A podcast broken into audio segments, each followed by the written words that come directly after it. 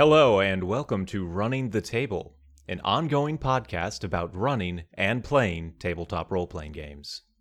I'd like to thank all of you who have asked questions, and if you'd like to ask some of your own, please email them to rttpodcast at gmail.com.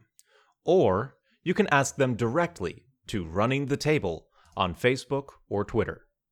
I'm your host, Keith, and today I have with me Kyle Andrews, the dungeon master for the podcast We Have Dark Vision. Hello, Kyle. Thank you for coming on. Thanks for having me, man. How you doing? I am doing well. Uh, this is being recorded during uh, quarantine, so that's Yeah. that's a thing. But It's been interesting. I've actually been at my parents' house painting their house for them because they didn't want to do it themselves. They're like, "Hey, you're not working, so come do this." Oh. So my quarantine has been filled with uh, the most boring of work. Well, at least it's something. I, I know a lot of people struggle with keeping themselves occupied during times like these and maybe even turn to podcasts. Hello. Yeah, yeah. I'm really hoping that that really picks up our listenership as well. All right. So, why don't you tell our listeners a little bit about yourself? Uh, and we have dark vision. Yeah. Uh, so I'm uh, I'm a fairly new to DMing. I've been playing D and D for uh well like a decade or so. And well, no, that's not quite true. I tried D and D for the first time in like grade five, and I didn't really get it. Uh, it was very hard for me and my like ten year old friends to figure out this game, and I kind of just put it aside. And then about ten years ago, I started playing again, and I was like, oh man, this is a lot of fun.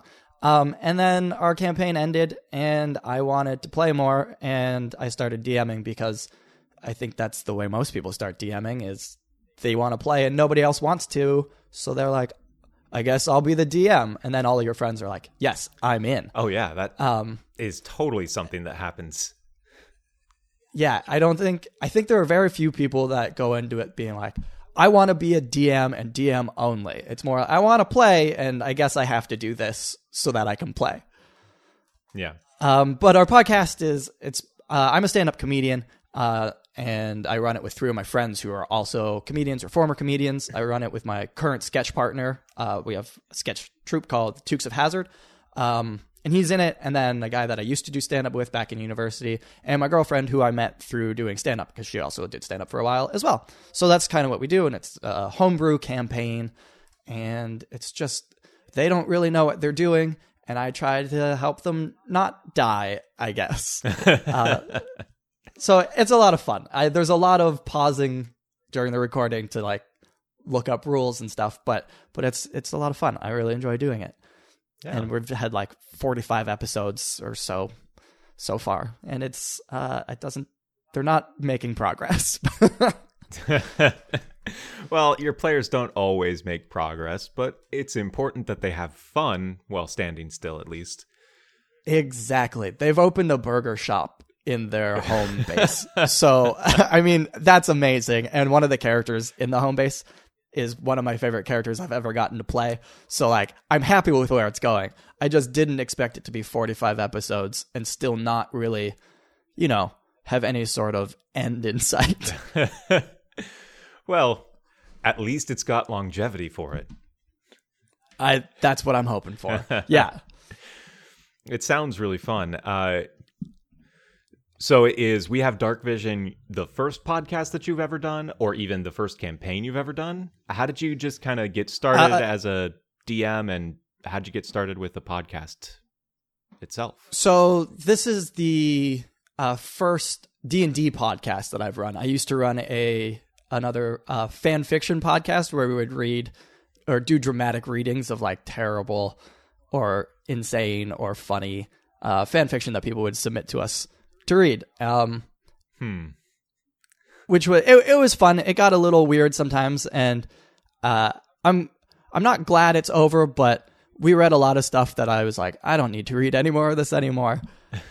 um, but I ran one short campaign before starting the podcast, uh, this this D and D podcast, and then once that sort of fizzled out slash wrapped up, I decided to give this one a shot because hey, if we're putting out episodes, it's more likely that people will show up every week to play. it, it it does definitely get people uh, in seats for the game. yeah, when when there's a reason and you have like a deadline to get episodes out, people are more willing to organize their schedule, which is nice. So it was, it was all a ploy on my part to play D and D more regularly. I mean, yeah, that makes sense. It, it usually is whether you're DMing or running a podcast. It's all a ploy just so we can play. Yeah, exactly. Uh, what's the biggest obstacle or challenge that you've run into while running uh, these couple games, or while while running We Have Dark Vision? I think my biggest ongoing challenge is maintaining the pacing of the game.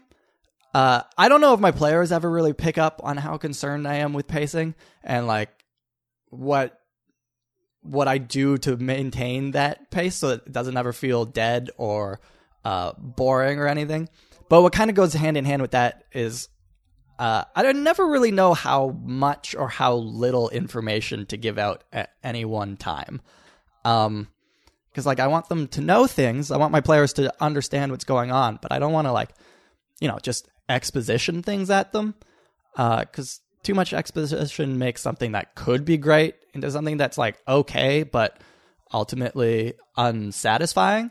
Kind of like, kind of like Rogue One. You know, uh, it's like, yeah, this is a good movie, but man, you explained a lot of this at me instead of just showed it to me, and then I could figure it out myself.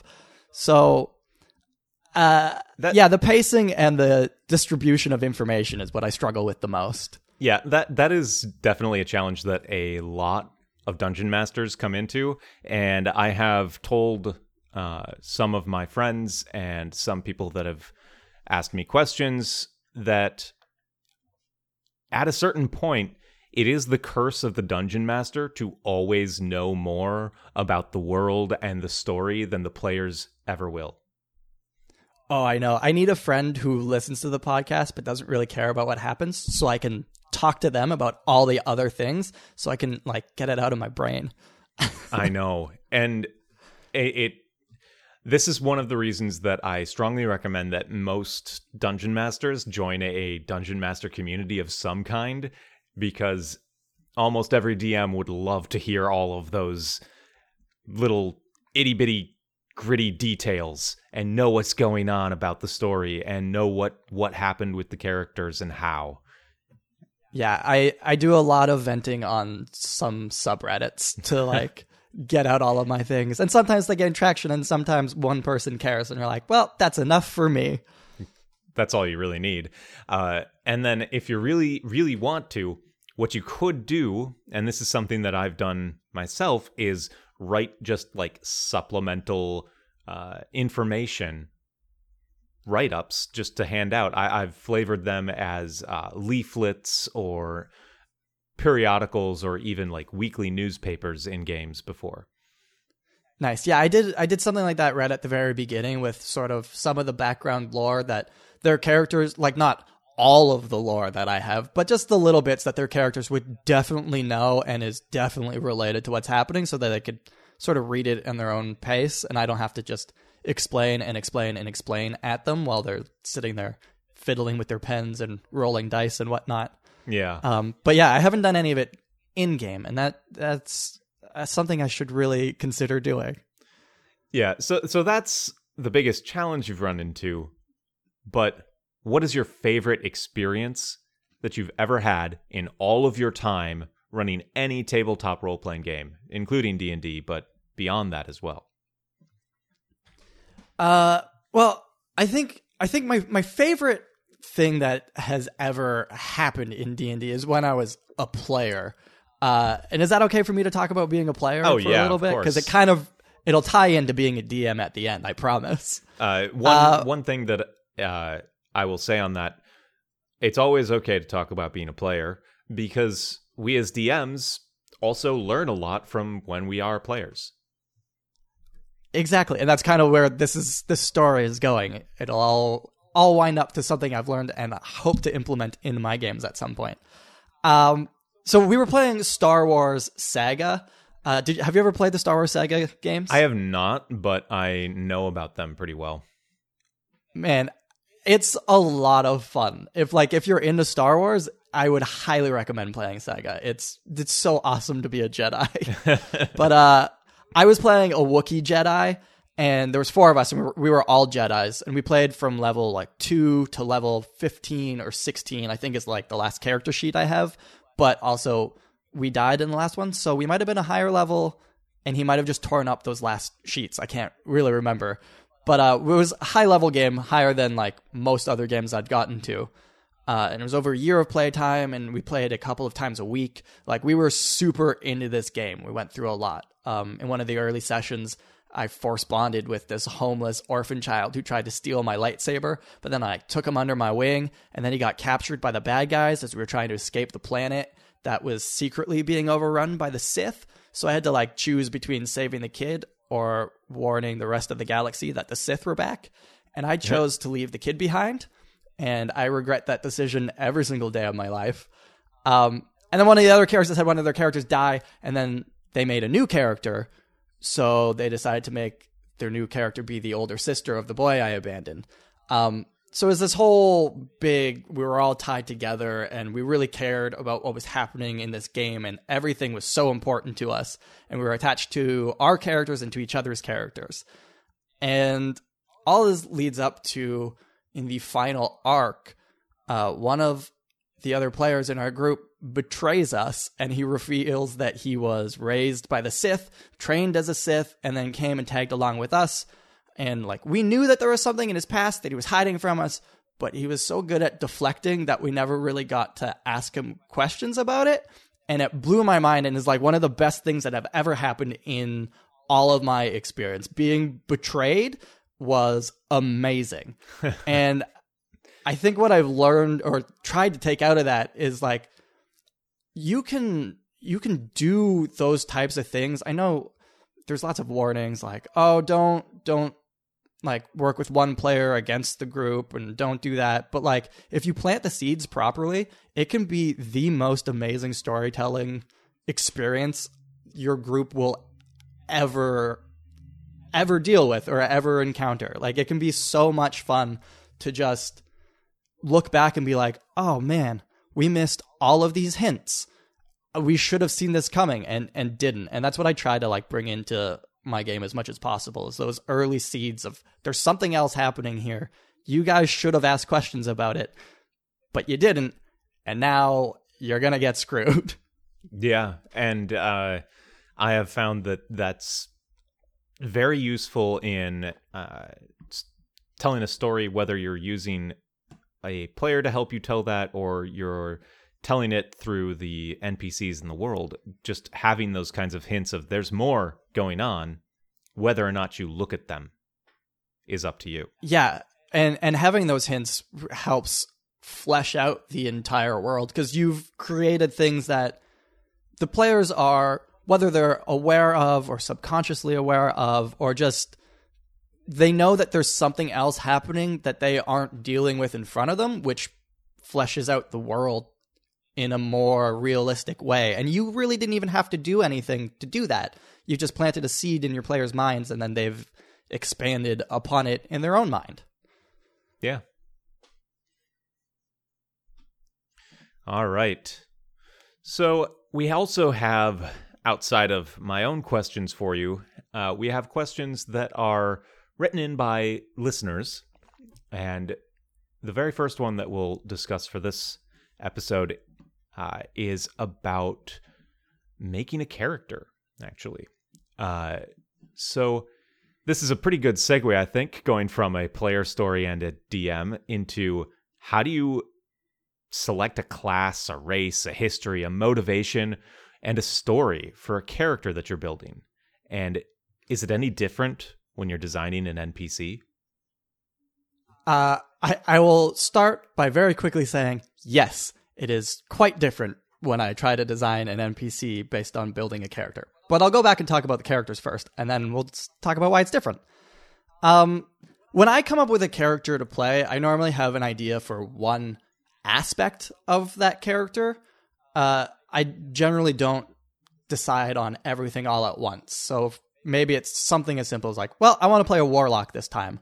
Um, sometimes it's just a snippet of a backstory or an attitude that I want the character to have. But most of the time, I come up with an idea for a name and then I build the character from that, uh, which I think might not be the most common way to do it, but uh, it's what works for me and it's what sort of gets me in the mind frame to create a character that can end up being fully uh, realized and someone that I already feel connected to as I build it. Um, so, like for example, I came up with the name Big Panda once. I wanted my character to be called Big Panda, and because of that, I was like, well, if he's Big Panda, he's probably small, so he's probably a, a halfling, and it's a panda, so he's probably a ranger. So I made a halfling ranger. uh, and then another character, I was like, eh, I think the word plunder bucket is funny. That's probably a gnome. So let's give him more names because gnomes have lots of names. So he became Watford Plunder Bucket, River Blitz, Cagholm. Um, but everybody just called him Plunder Bucket. So that that's normally where I start. I have one little idea for something and I build on it based on what I think makes sense. Um, yeah, I I uh, I actually have a very similar process. It may not be the name specifically, um, but I, I take something. I just call it a spark. Yeah, and something that that gets me going about a character, and I build off of what makes sense. Uh, and I actually did make a character not too long ago, uh, based around a name. So I got I just randomly generated names because I'm pretty terrible with names. But I got one that really stuck with me. I randomly was generating names for characters and got Trouble. Well, that's fun. Nice. That is that's a fantastic name. I already want to play so many characters. what I ended up going with was they're called Trouble because she is a Firbolg warlock. Fantastic. I yeah, Firbolgs don't really have the concept of names. And so she Yeah, that's so good. She introduced herself by what her parents called her. Trouble. I love it.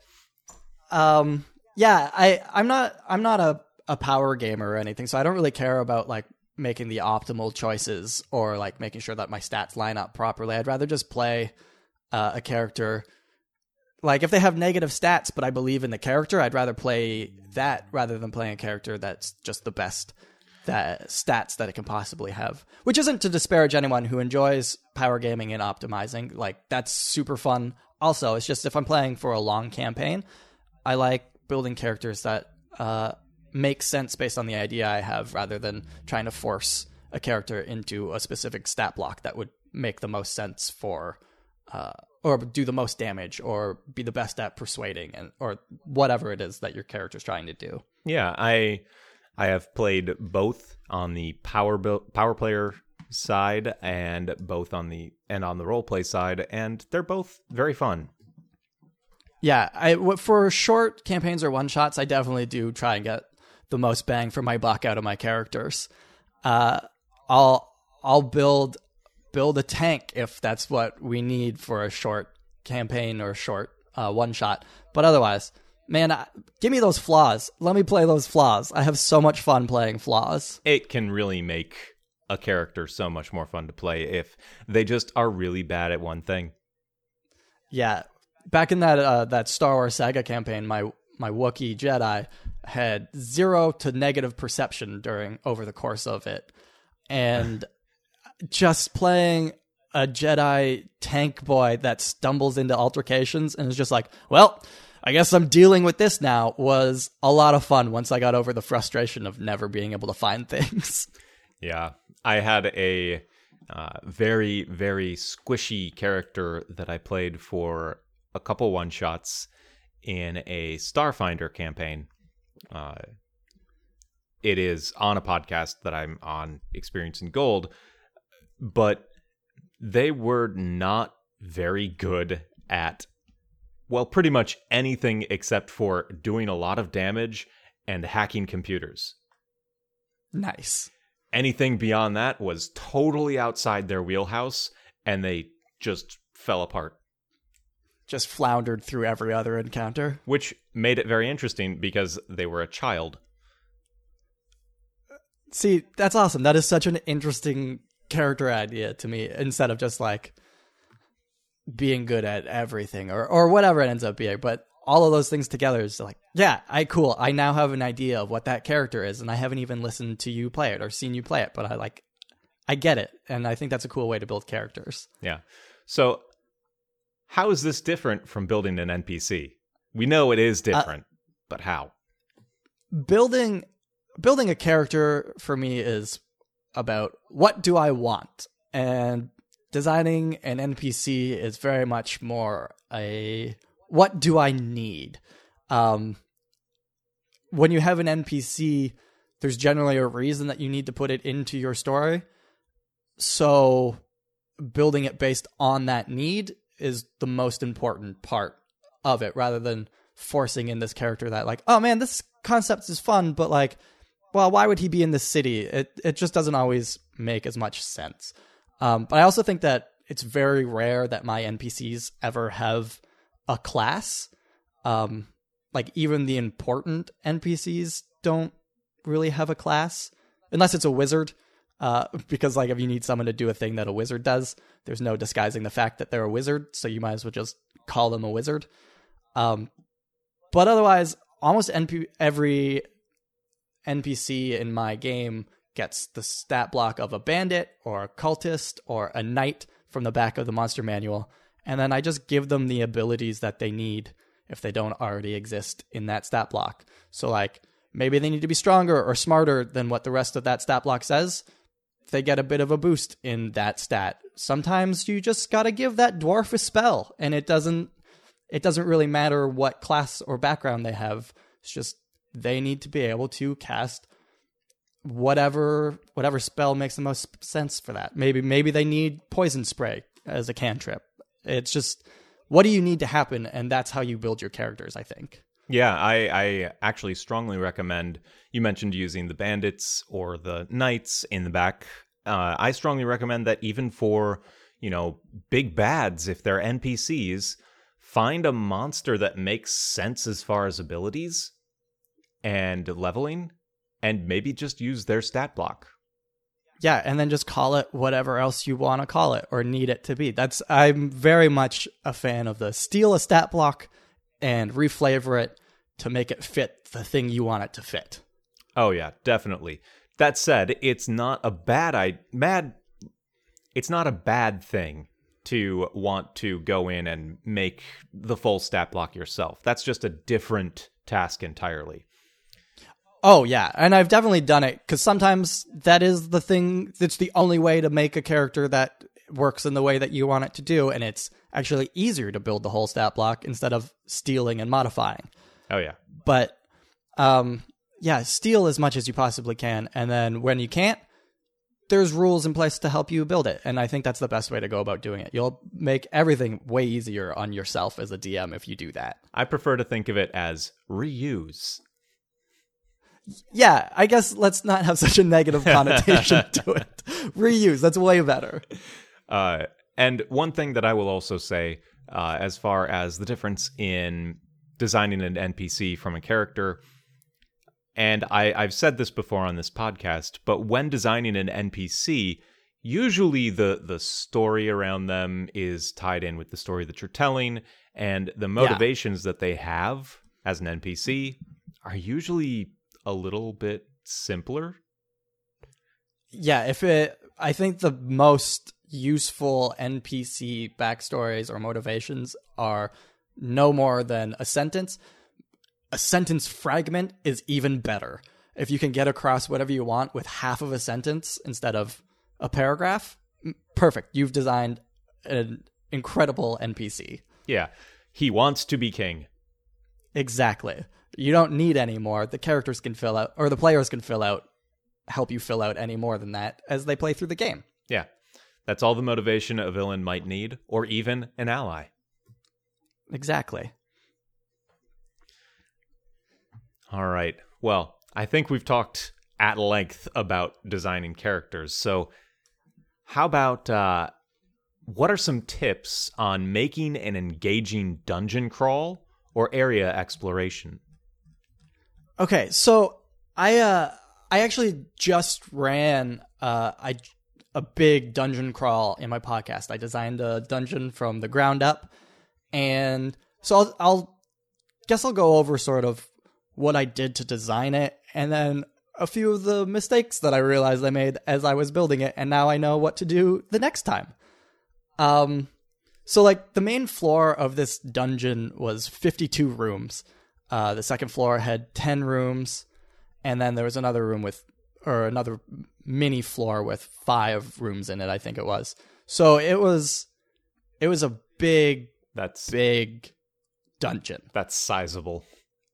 Yeah. Uh, and I would, first off, I would suggest don't make one that big your first time. that is my first thing that I learned out of all of this. Make a couple smaller ones as a test first. But uh, no matter what size dungeon you're going to make, I think the very first thing you need to do is decide on a theme or a purpose for the dungeon. Like, why is it there? Why is it like this? You want it to feel like it's a whole cohesive place instead of just a bunch of rooms smashed together. Although I will say, sometimes you want it to be a bunch of rooms smashed together. But in general, uh, it should be a cohesive environment. Uh, if your players can learn something about the dungeon upon entering it and then continue to apply that thing they learned throughout, you are golden. You've started off with a great place for your dungeon. Um, and then once you sort of have that, designing uh, the layout of the dungeon becomes important, and you need to decide if things within the dungeon can change. Uh, like, how does time pass in the dungeon? How long does it take your players to get from room to room, from one end to the other, if they didn't run into obstacles? Uh, what happens as the time passes? Do monsters move around? Do they keep to their own sections? Do they migrate? Uh, like, if you kill that carrion crawler in room five, will the Stirges in room six take over that space when the players pass back that way? If you can have things happening around the dungeon based on what your characters have done, uh, and they can see those things changing, all of a sudden your dungeon has now become a living space as opposed to uh, a static area that they need to smash their way through. Yeah, and uh, in the same sense of uh, did the Stirges take over after the carrion crawler left or was killed? I think that it is also fun to incorporate some level of if you're using beasts or monsters like that, uh, they are not friends with everything else in the dungeon. Oh, no, absolutely not. They should be fighting each other if it makes the most sense for that to happen. And so I have in the past had a dungeon where there was a large number of gricks set in Yeah. ambush. And it just so happened that one of the wandering monsters tripped that ambush before the players could get to it. So when the players get there, instead of a grick ambush, they see a grick feast. That I love it. That you just created a whole story in that dungeon and the players didn't even have to do anything. Like that's so what a good way to draw people into your game is have things happening outside of their influence as well. Yeah. Definitely. Um, and then I, I also just in terms of layout of a dungeon, uh, having shortcuts and dead ends are your friends. Um, I don't think making a linear dungeon is the best way to go about doing things. Um, make it so that sometimes the choices the players make are wrong or right, or maybe not wrong, but more difficult. Um, for example, like if you go through this dungeon and you're led to a T junction and you can go left or you can go right, and they chose to go left, and then they have to fight through an encounter and evade some traps, and then they follow this path around that they've been going through, and they realize that it leads back to a few feet further down the dungeon if they had just gone right in the first place. Uh, you've now created this maze of a dungeon that they the players would realize, oh man, our choices matter on how we move through this. This could have been so much easier for us if we had just gone right instead of left. Um, and then they start to be a little more careful about how they proceed through the dungeon. And I think that's a good way of establishing that there's more to the world if you show that there's some ways that you could go that lead to certain outcomes that they wouldn't have seen otherwise. Um, one of the bad things about this is that you end up designing a lot of a dungeon that maybe your players won't ever see, but I think Well- it's worth it. That's that's not necessarily a bad thing. Uh, one of the tr- tricks that I've uh, shared with some other DMs is when a section of your dungeon doesn't get used or seen, either that means that your dungeon is revisitable, maybe you can populate it with something else, or you can reuse that section of a dungeon if you know your players are never going to come back here again. Oh yeah, of course. Uh, that I mean that is definitely a positive of it. Um, One I would- I would just one thing I would say about that is just if you're going to reuse things and that sort of stuff, I think it's very important that the dungeon you've created doesn't change while the players are in there. I know there's sometimes that temptation of like, oh man, I put this really cool thing over in this room here, but they're not going that way. What if I just move that room over to this place instead? And then sometimes it'll work, but it, it can make your own dungeon uh, and your own running of the dungeon more complicated. So just save that thing for another place. I would uh I would add a caveat unless it is essential to the story. If it is essential to the story, use the quantum dragon. Yeah, I I tried to in this one, uh, this dungeon that I created, if it was an important thing that I like really wanted them to have, I put it so that it ended up in like a bottleneck of the dungeon, so that Yeah. they kind of had to go through that room anyway, and then you don't have to worry about moving stuff around. But sometimes that's an oversight, and hey, you got to move the thing. Yeah. It would be best not to, but if you have to, you have to. Uh, the other thing, speaking of reusing, if you reuse a dungeon uh, with different enemies or for a different point in the campaign, make sure to keep it familiar.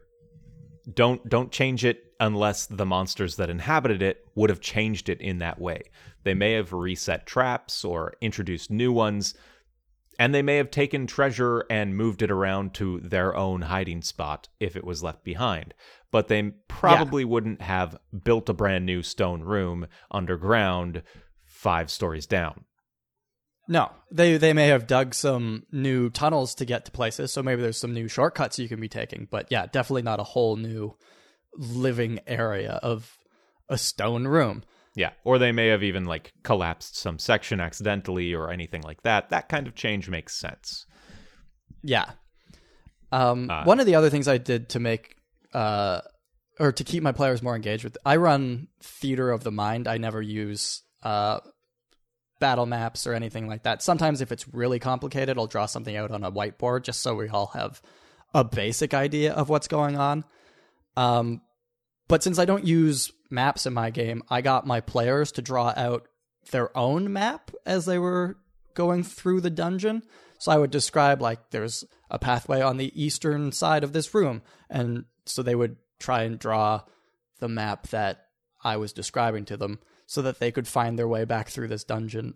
And they were very frustrated by it at first because my descriptions were lackluster to say the best or say the least at the beginning.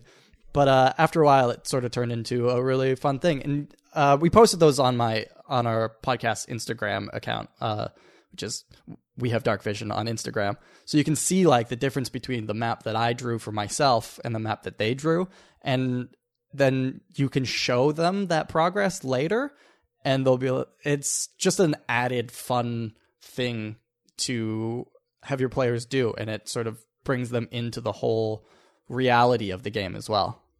Yeah, definitely.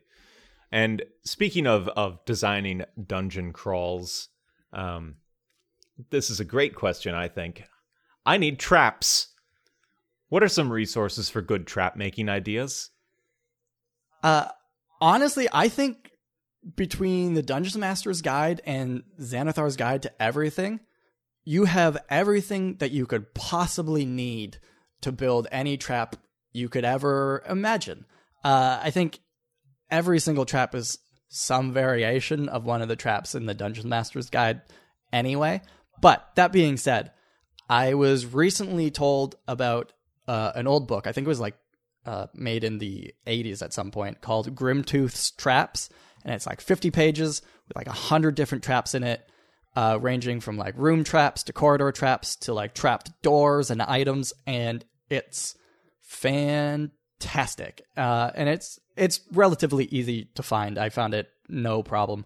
Uh, so if you need more inspiration, like that's a really good uh, resource to see how the basic traps that you can find in the Dungeon Master's Guide will be can be expanded upon, and uh, with just a few tweaks, Yeah. uh, can make some really really cool things. And I, I always think that the basic idea of a trap is going to be pretty consistent. It's up to you, and you can obviously reuse ideas that you've seen other places or use them as inspiration, but it is kind of up to you, the DM, to make them uh, unique if you wanted to. Yeah. Um, and that sort of goes back to I think the first thing I said about building a dungeon is like, what's the theme? Uh, w- if you know what the theme is, you can take any trap that exists and turn it, tweak it just a little bit. Uh, reuse traps as we established. Yeah.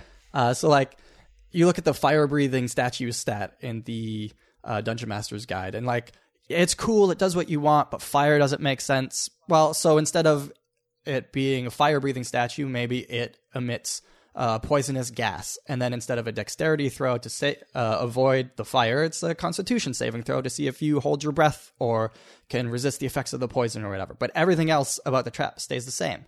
Yeah. Um, and it's a it's a really great way to do it. Maybe maybe you don't want it to be a statue. Maybe you want the gas to come out of the chandelier that's hanging in the foyer of the mansion you just broke into. Um, but all traps are basically those basic traps with Oh, a few yeah. tweaks to them.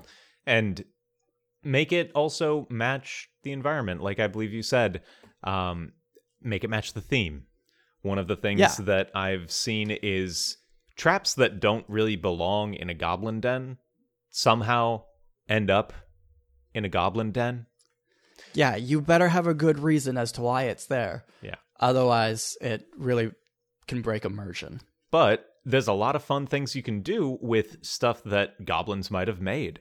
Uh, most humanoid player characters are not the same size as goblins, No. and so maybe the trap, in and of itself, could be easy to avoid, but the goblin shaman had the bright idea to put it in the one tunnel where you had to crouch, where big creatures would have to crouch down and crawl on their hands and knees.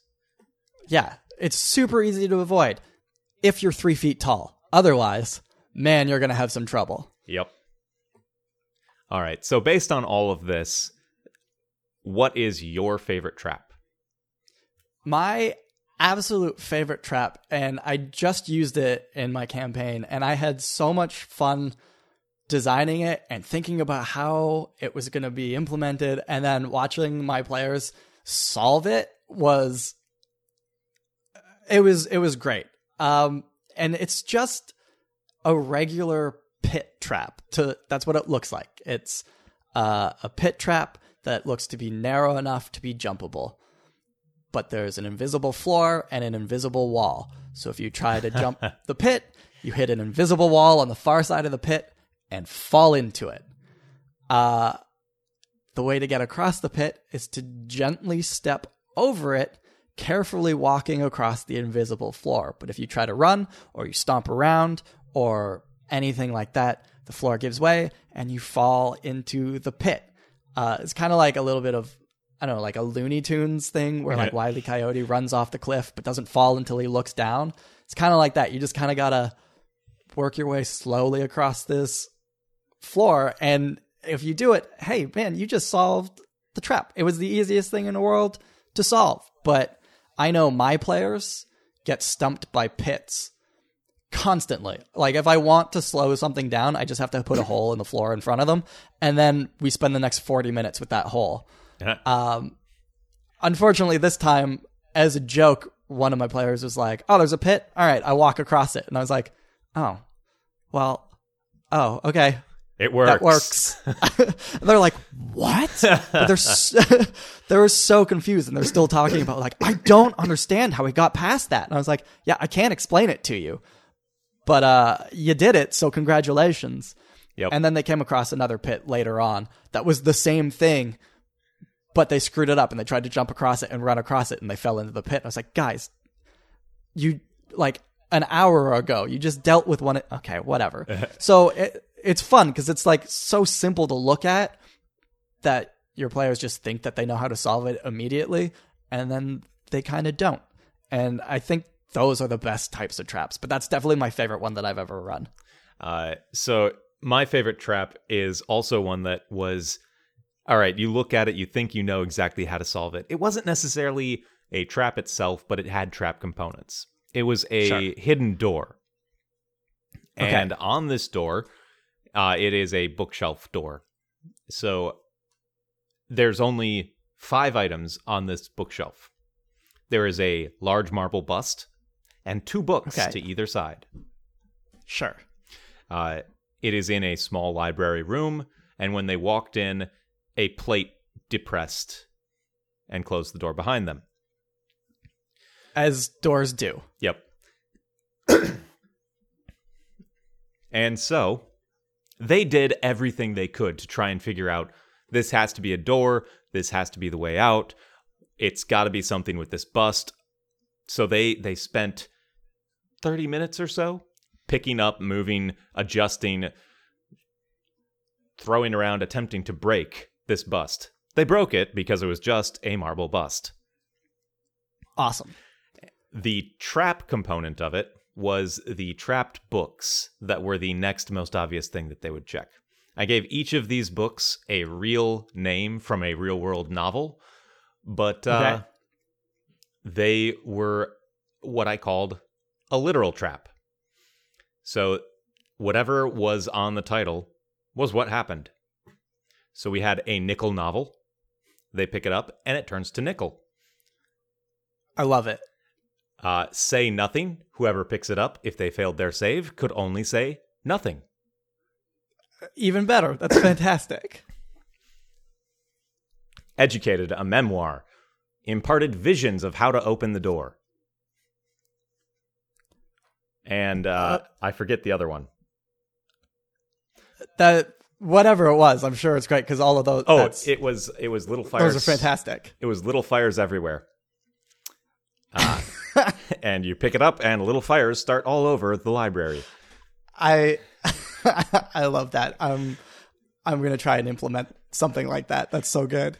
And of course, the way to open the door was to turn around and look at the door that had closed. There was a button. That's so good. That's so simple. Yep.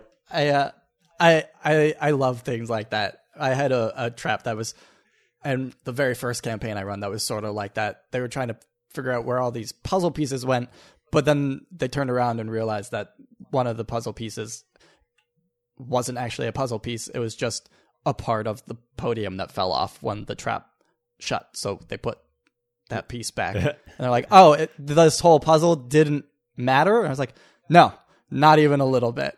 And it's just, it's so good. So they spent so long trying to figure out this poem and and all this stuff, and all they had to do was put the podium back together, and it was, and then that would have solved all of their frustrations.